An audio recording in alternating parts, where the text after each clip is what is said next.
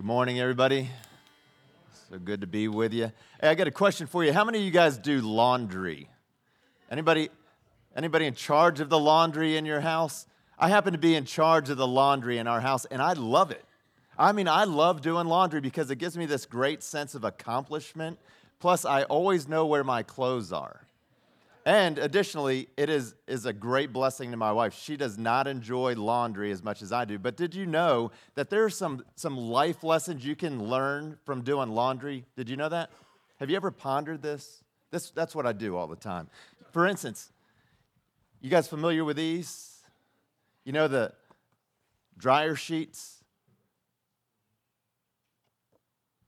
There's a life lesson right here have you ever done the laundry and, so then you, you climb in bed and you got your nice soft maybe it's your flannel sheet since it's wintertime and you're just snuggling up and all of a sudden you feel something strange down around your feet?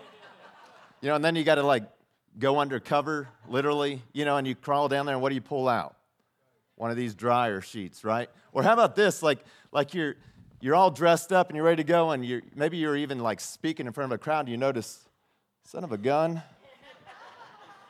one of those dryer sheets. Yet again, you, notice they're made to cling, aren't they? They seem to cling, but they don't cling to everything. They only cling to like the soft, easy things, right? Like this. But they don't cling to the hard things. They won't cling to them. They always cling to the nice, soft, easy things. I think we're like dryer sheets. I think we were made to cling to things, but we tend to want to cling to what's easy, what's soft, instead of maybe what is best and sometimes hard and difficult. I, I think we were made to cling to God, but, but clinging to God can be really hard. It can be really difficult. It may be the hardest thing that you ever do. And I want us to look at that this morning. I want us to consider what is it that we're clinging to? What is it that we're clinging to? And to do that, we're going to continue um, in Joshua. So we've been in the book of Joshua now Seems like forever for some of you, I know. But uh, we are wrapping it up. We're in the home stretch. This is Joshua chapter 23. Um, if you have a church Bible you want to follow along, it's on page 230. So I encourage you to do that. I'm going to actually be sharing from the uh, New Living Translation this morning just because I like the way it flows. Now, in case you haven't been with us, maybe you're new to us or you've forgotten everything that we've been talking about, let me give you a quick recap of what's been going on. So, um, the nation of Israel, known as the Israelites, they had been enslaved in Egypt for some 400 years. Imagine that, slaves in Egypt for 400 years. They cried out to God, and God heard their cries. And He sent a deliverer, a man by the name of Moses, to lead them out of slavery and into this promised land that He had waiting for them. That's what happened. And so Moses begins to lead the Israelites out of Egypt to this promised land, which was north. It was, it was bordered on the east by the Jordan River and on the west by the Mediterranean Sea. It's a beautiful place, still is today. And so Moses began leading them through the wilderness, and you know, it, it just took a couple days, and, and the Israelites started to grumble and they started to complain. And, and they, they were starting to turn on God and turn on Moses because God wasn't providing for them the way they thought He ought to.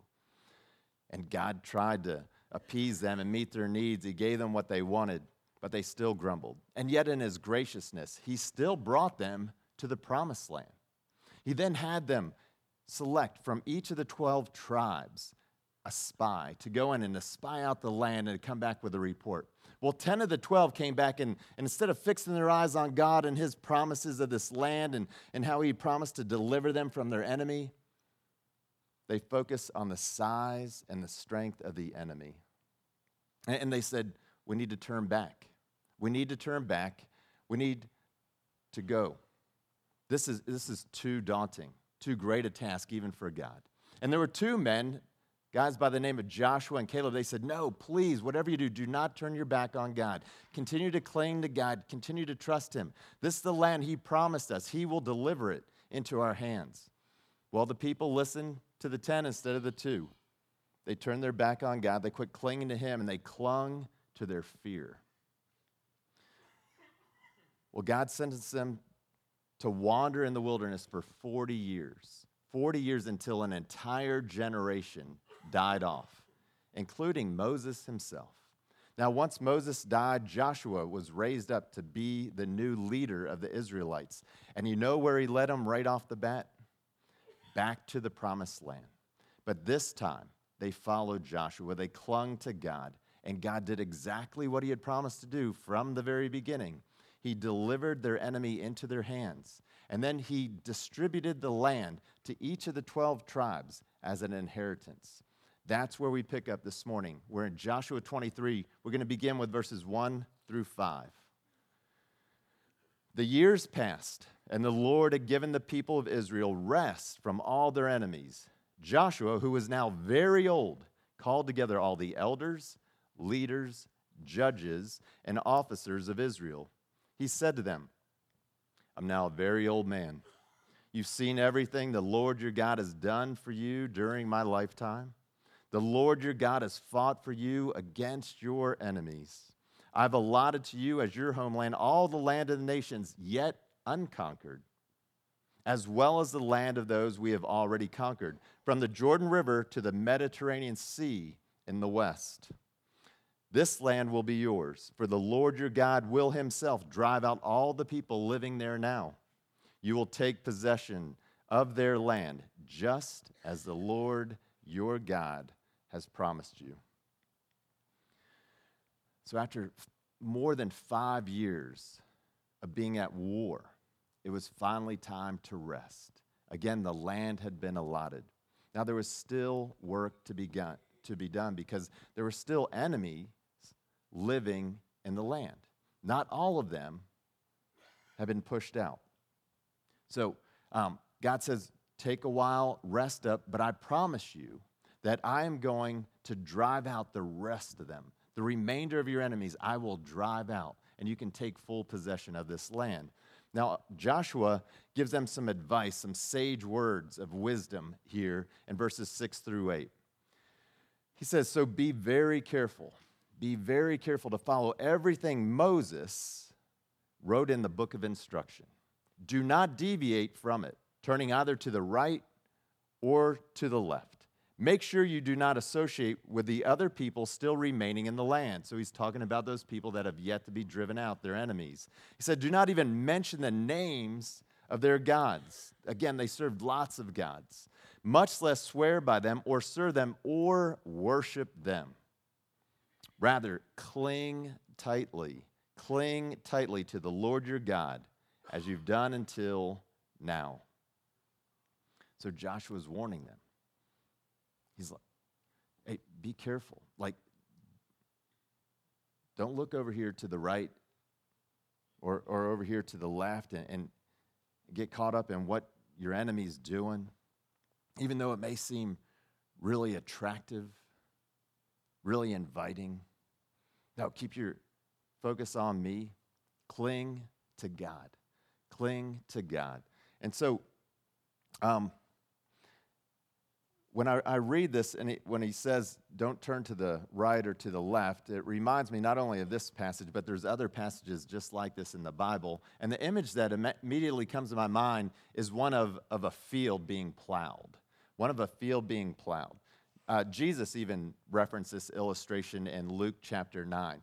If you've ever plowed a field or a garden, anybody ever done that? You, you probably know the importance of, of just keeping your eyes focus on, on a point in front of you, directly in front of you. And to, keep your hands on the plow or the rototiller, you got to hold tight, right?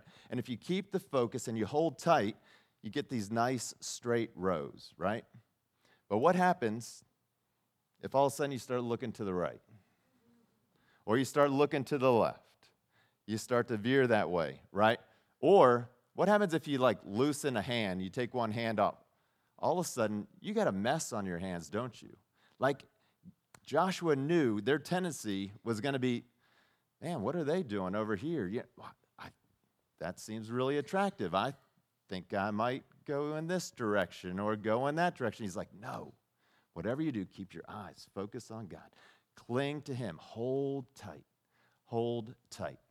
Now, um, Listen in, in verses 9 through 11 now. So he wants to encourage them, and, he, and he's going to give them some, again, words of wisdom, but he wants them to, to look back, to remember God's faithfulness and his power, the power that he had already revealed to them. And he also wants to remind them of God's promise right now and in the future. So God has a promise for them right now and also in the future. He says, For the Lord has driven out great and powerful nations for you, and no one has yet been able to defeat you. Each one of you will put to flight, listen to this, a thousand of the enemy. For the Lord your God fights for you, just as he has promised. So be very careful to love the Lord your God. So Joshua emphasizes the things of the past about how God had provided, how he had delivered their enemy, who, who was much stronger, much more numerous than them. Time and time again, God had delivered their enemy into their hands. They had been successful in battle. For instance, you, you remember, um, we talked about this a few weeks ago. Remember how God even sent hail from heaven and wiped out their enemy? They didn't even have to use their swords. God took care of it. He was fighting for them. He was fighting for them. And so he's promising them, just as I've done in the past, I'm going to do today for you. Cling to me. I, I'm going to do it in the future for you. Just cling to me. Continue to love me. Keep your focus on me. Hold tight to me. He says, each of you, like you will wipe out multitudes of people. A thousand men can't stand before you. That's how strong and mighty you're going to be as long as you continue to cling to me and I fight for you. Sort of got this image in my mind. So, we talked two weeks ago about Shiloh, and it's this place where um, the tabernacle was. This was the place where the Israelites would go to worship God. And, and I just have this view of, of some of the Israelite soldiers standing up there on that hill, and, and they're gathered together. And then they look down into the valley, and there's 10,000 10,000 warriors all ready for battle to come against them. And, and, I had this vision of, of the, the general in charge, and he, he's looking over and he's assessing the situation. And then he's like, All right, I need 10 volunteers to go take these dudes out. Just 10. You know, like a thousand's nothing to each one of you. Just 10 guys. Go do it. Can you imagine how amazing it must be uh, was for them and, and even for us today to, to know that God fights for you. Think about that. God fights for you. Think about the power that that brings. Think about the, the confidence you have when you know God is fighting for you, that you don't even need to fear a thousand to one odds because God is on your side. What would ever cause you to turn against God, to quit loving God, to quit clinging to God? Would there be anything? You know, sadly for the Israelites and sadly for us today, there are lots of things. There are lots of things that cause us to quit clinging to God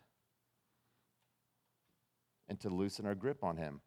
Things like sexual immorality, lustful pleasures, idolatry, jealousy, selfish ambition, envy, drunkenness. I mean, I could go on and on. These are just a few. If you look at Galatians 5, it refers to these things as works of the flesh. Works of the flesh. And all of these things tend to cause us to, to loosen our grip on God and to go over here t- to the right and, and cling to things that, that seem easy, that seem inviting, fulfilling or go over here to the left and to worship these gods. He said, Don't do it. Cling to me. Cling to me. Because there are consequences that come when we don't. Listen to verses 12 and 13. Joshua is warning them yet again. It says, But if you turn away from him and cling to the customs of the survivors of these nations remaining among you, and if you intermarry with them, then know for certain that the Lord your God will no longer drive them out of your land. Instead, they'll be a snare and a trap to you, a whip for your backs and thorny brambles in your eyes, and you will vanish from this good land the Lord your God has given you. He warned them. He warned them. He said, Don't cling to the customs of the survivors around you. Don't cling to them. I mean, they, they look fun, they, they promise a lot of fulfillment. Don't, don't cling to them. Don't cling to them. Even though they are easy, and maybe following God and clinging to Him is hard, don't cling to those things. He goes on, he says, Don't intermarry with them. Don't intermarry with them. It wasn't a racist or racial kind of issue there, it was a spiritual issue. He's saying, don't intermarry with them. They worship all these other gods. If you intermarry with them, what's going to happen? They're going to lead you astray.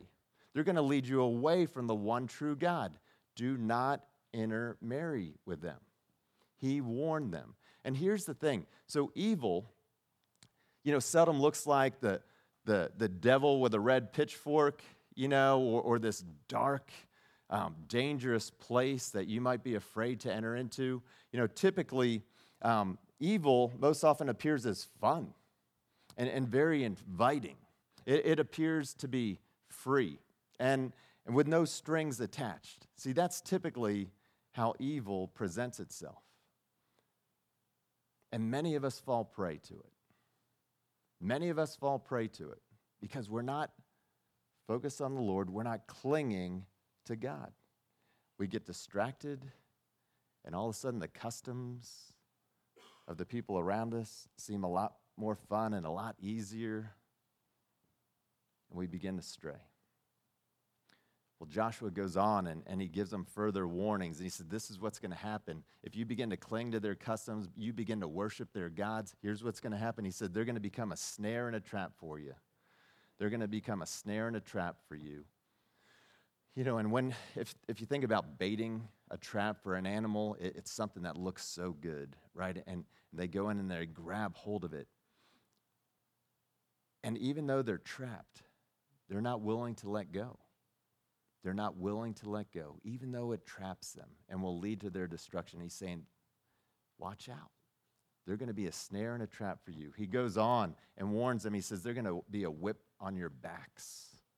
They're, they're going to they're going to cut you deep to the bone, deep to the heart. They're going to leave you bloodied, bruised. They're going to leave you on the verge of death if they don't lead you to death. Be on guard against them. Don't cling to them. And he says they're going to be thorny brambles in your eyes. Thorny brambles in your eyes. You're going to have difficulty even enjoying the beauty of God's creation. You're going to have a difficult time seeing God for who He truly is because of them. Avoid them. Avoid them. Avoid their gods, whatever it is that they're worshiping them. No matter how easy, how appealing it may be, cling to me. Cling to me. He goes on and says, This is what's going to happen. You know, if you do, they'll cause you to, van- to be vanished from this good land the Lord your God has given you, because the Lord your God will no longer drive them out of your land. He warned them. He warned them. And then in verses 14 through 16, he shares with them another promise. Only this is not a promise of God's blessing. This is a promise of God's destruction. A promise of God's destruction. He says, This is what's going to occur if you start clinging to the gods of your enemies. Um, Joshua said, Soon I'll die, going the way of everything on earth. Deep in your hearts, you know that every promise of the Lord your God has come true. Not a single one has failed. But as surely as the Lord your God has given you the good things he promised, he will also bring disaster on you if you disobey him. He will completely destroy you from this good land he has given you. If you break the covenant of the Lord your God by worshiping and serving other gods, his anger will burn against you, and you will quickly vanish from the good land he has given you. I mean, we don't like to think about God promising destruction, do we? We just we want to believe that He's only going to bless us no matter what we do, right? But do you know the history of Israel? Do you know what happened? So you, this is historical, you know, fact. You can go back and, and read about it. We can even see it um, playing out today. they did exactly what Joshua told them not to do. And they stopped clinging to God and they started to cling to other gods. They began to intermarry. They began to get distracted.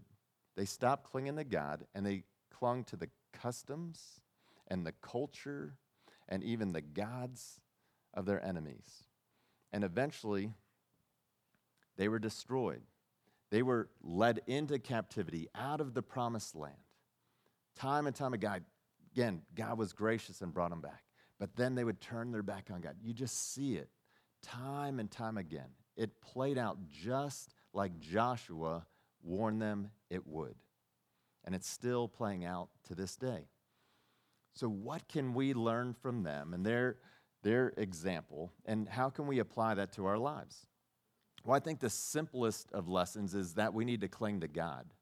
We need to cling to God, even though we, we live in a world where we're sort of in a promised land. If you look around the world, this is about as nice a land as anybody could live in. And we have all these fruits and all these freedoms, but our tendency is that we're, we're living amongst people who are not following after God. And sometimes we look over here and we're like, you know, I really like what they're doing. Like that looks pretty fun. And it doesn't look like it's going to cost me anything either. Like everything's free.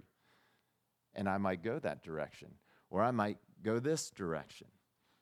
And I think the word is the same for us cling to God, cling to Him. Um, we're easily led astray. One of the my favorite examples in the Bible was, was of Jesus. And you guys remember his interactions with uh, children? I, I, remember that um, Matthew, Mark, and Luke, they all recounted stories of Jesus' interactions with children.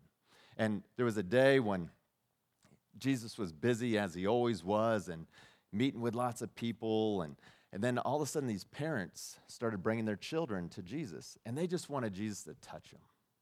You know, if Jesus could just touch my child, if Jesus could bless my child, that's all that I want. And they were bringing the little children to Jesus. And yet, Jesus' disciples, his closest followers, who should have known better, were like, no, get back, get away. Jesus is too important for those little children. He is too busy to be bothered by them. They saw the little children as a nuisance. And Jesus rebuked them. He rebuked them and he said, No, you let the little children come. And he opens his arms to the children and they start to flock to him. And they embrace him and they cling to him and he embraces them and clings to them. And I believe they experienced the warmest embrace that any person could ever experience. I believe they experienced this peace which surpasses all understanding. Jesus said, Come to me, come to me, cling to me, and I will cling to you. And I wonder, you know, a lot of us have gotten on in years, and maybe even the thoughts of childhood are so far behind us. But don't we all long for that kind of an embrace? I mean, don't you long to be embraced by somebody with that kind of love and that kind of warmth? I think we're innately drawn to that. We're people who were made to cling to God and to cling to others. And yet sometimes we talk ourselves out of it, and, and maybe, you know, we look at, um, you know, clinging to Jesus as something rather childish. It's not something that I'm called to do. You know, that's sort of beneath me. Like, I'm, I'm stronger. I, I don't need Jesus. And yet, I think we need Jesus all the more. We've got to cling to Him. We've got to cling to Him. Maybe you don't know where to look or how to respond to Jesus. So, I, I want to share with you just a, a three examples actually of, of, what it may look like to cling to God. The first is that we should cling to the Word of God. So we call it the Bible. Um, did you know this is God's love story to you? This is God's love story to you. Imagine, we, we talk about curling up with a good book, right? Well, imagine curling up with this good book. Sit by the fire, maybe, because now we're entering into winter. You know, light a fire and curl up with this good book and begin to read it. Or maybe, you know, get on, on your favorite comfortable couch or, or that chair and, and get a blanket and curl up with this good book.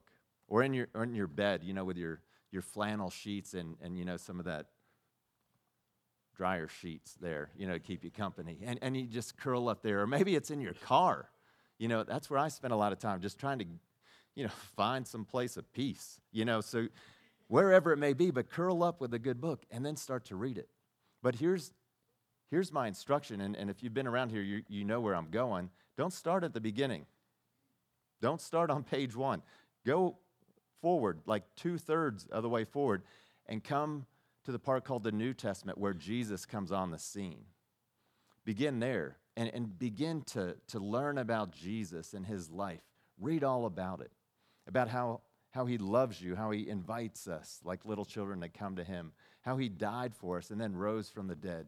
Continue reading through that and, and discover the early days of the church and how these men and women were forever changed and how they went out and they forever changed the world. And then once you begin to understand who Jesus is and how you relate to him, hopefully you'll come to that point where you will surrender your life to him and become a follower of his. Well, then go back to the beginning and start reading from the beginning. And then all of a sudden, I think you're going to have new eyes to see. And as you read it, I want you to do it this way I, I want you to look for the fingerprints of Jesus throughout history, throughout all creation. Look at the fingerprints of Jesus there. And, and notice time and time again how history has been pointing to the day when Jesus, God in the flesh, would come to the earth. You'll see it unfold, and all of a sudden, it's going to make sense to you. Curl up, cling to this good book. Secondly, cling to God through prayer. Cling to God through prayer. Sometimes we make prayer out to be something that it never was meant to be. It's just talking to God. Just like I'm talking to you, that's prayer. Talk to God. He, he doesn't need your, your flowery words or you know how you construct your sentences. I don't think he's all caught up in that. You know, he just wants you to talk to him. But you know what he really wants for you to do? Listen to him. Imagine the God of the universe wants to speak to you. Like he has plans for your life. He wants to guide and direct you. How often do we take time to actually listen? Cling to him through prayer. Cling to him and, and set aside time every day to just talk and listen. And then learn how to discern when God is calling and when he's leading you to do this or to say that. And then do it. Because I believe he's doing that in each of our lives constantly throughout the day. And He's given you a message. And some of us just don't hear because we're too busy. We're not open to that. Take some time, cling to Him, and learn what it means to pray without ceasing. To pray without ceasing. So cling to God through prayer. And then finally, cling to other followers. Cling to other followers.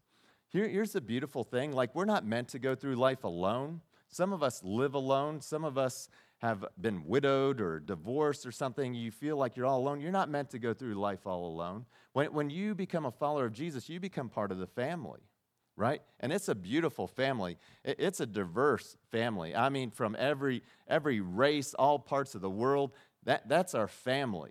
And we're called to live together and we're called to celebrate together. When somebody's experienced a success, we celebrate. And when somebody's experienced a sorrow, we mourn. We're part of a bigger family. We need to cling to one another. We need each other. We need each other. So, cling to a good book, his good book. Cling to him through prayer and cling to one another, this family of God that you're a part of. Now, clinging to God may, may sound easy, but it's not. Like, it's incredibly hard. It, it requires a lot from us on a daily basis. Um, it is much easier to just cling to our phones or cling to our devices or, or cling to our TV programs or, or cling to our nice, comfortable flannel sheets, right? It, it's much easier to cling to the, the things that are going over here in our culture than to cling to God. It's hard to cling to God. It requires discipline, it requires focus. But we need to cling to God. Um, clinging to God and obeying Him is, is the hardest, I believe it's the hardest thing you'll ever do. That's why Jesus said, You want to follow me? You sure? Like, then that means you're going to have to take up your cross daily and follow me. It's going to be hard following me. And it's especially hard being a follower of Jesus right now in our day, in our time, because we live in a culture that offers a lot of fun stuff. They promise freedom, they promise that it's going to be free, no strings attached. You know, it's hard to take a stand and say, No, I'm going to obey God and I'm going to stand for what He says is right and true. Because it's a lot easier to just go with the crowd, isn't it? It's easier to try not to make any waves, to just embrace whatever seems to be the cultural norm, whatever is widely acceptable. Because if you take a stand and if you're trying to do the hard thing of clinging to Jesus and obeying Him, then you're going to stand out and you're going to be called out. And none of us want that, right? We don't want to be called names that are, are, a misrepresentation for who we are. We don't want to be seen as bigoted or, or narrow minded or arrogant or any of those things. That's not who we are, right? That's not what a Christ follower is like. And yet we are often characterized like that. No, we don't want that. So what do we typically do? We just blend in. We embrace what is culturally easy and normal.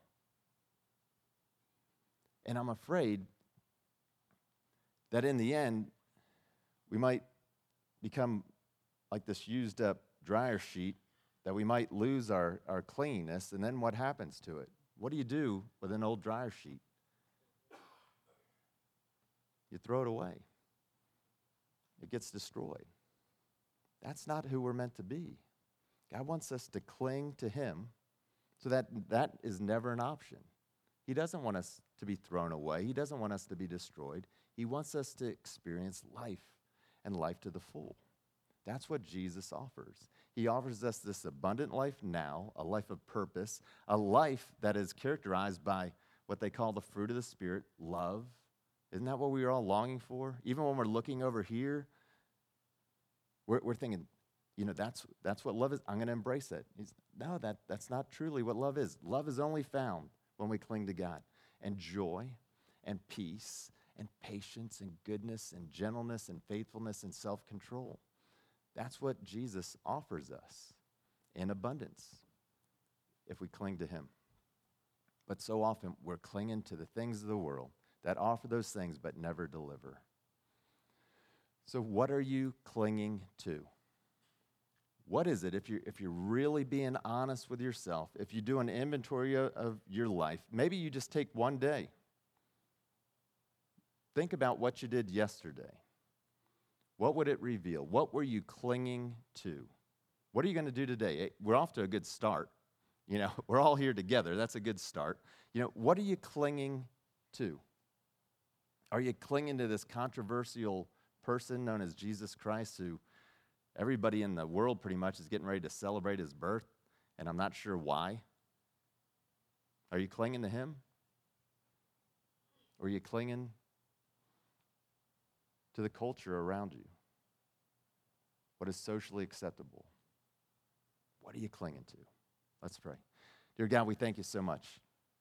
Now you step down from heaven and, you came to earth in the person of Jesus Christ. And, and I thank you that, that we are in a much better position than these poor Israelites. Lord, they had pro- plenty of evidence, they had the promises, but they didn't have the person of Jesus. They didn't have the gift of the Holy Spirit living within them, Lord. And it must have been so much harder then than it is today. But Lord, today it's tough. We live in a hostile world. We live in a hostile environment. We live in a, a culture where it is, it is not um, widely acceptable to be a follower of Jesus Christ. And so we pray for the courage, we pray for the strength that can only come from you to embrace you, to cling to you, and not to the ways of this world, not to the gods of this world, even though they may be easy. Help us, Lord, to cling to you and you alone. In Jesus' name we pray. Amen.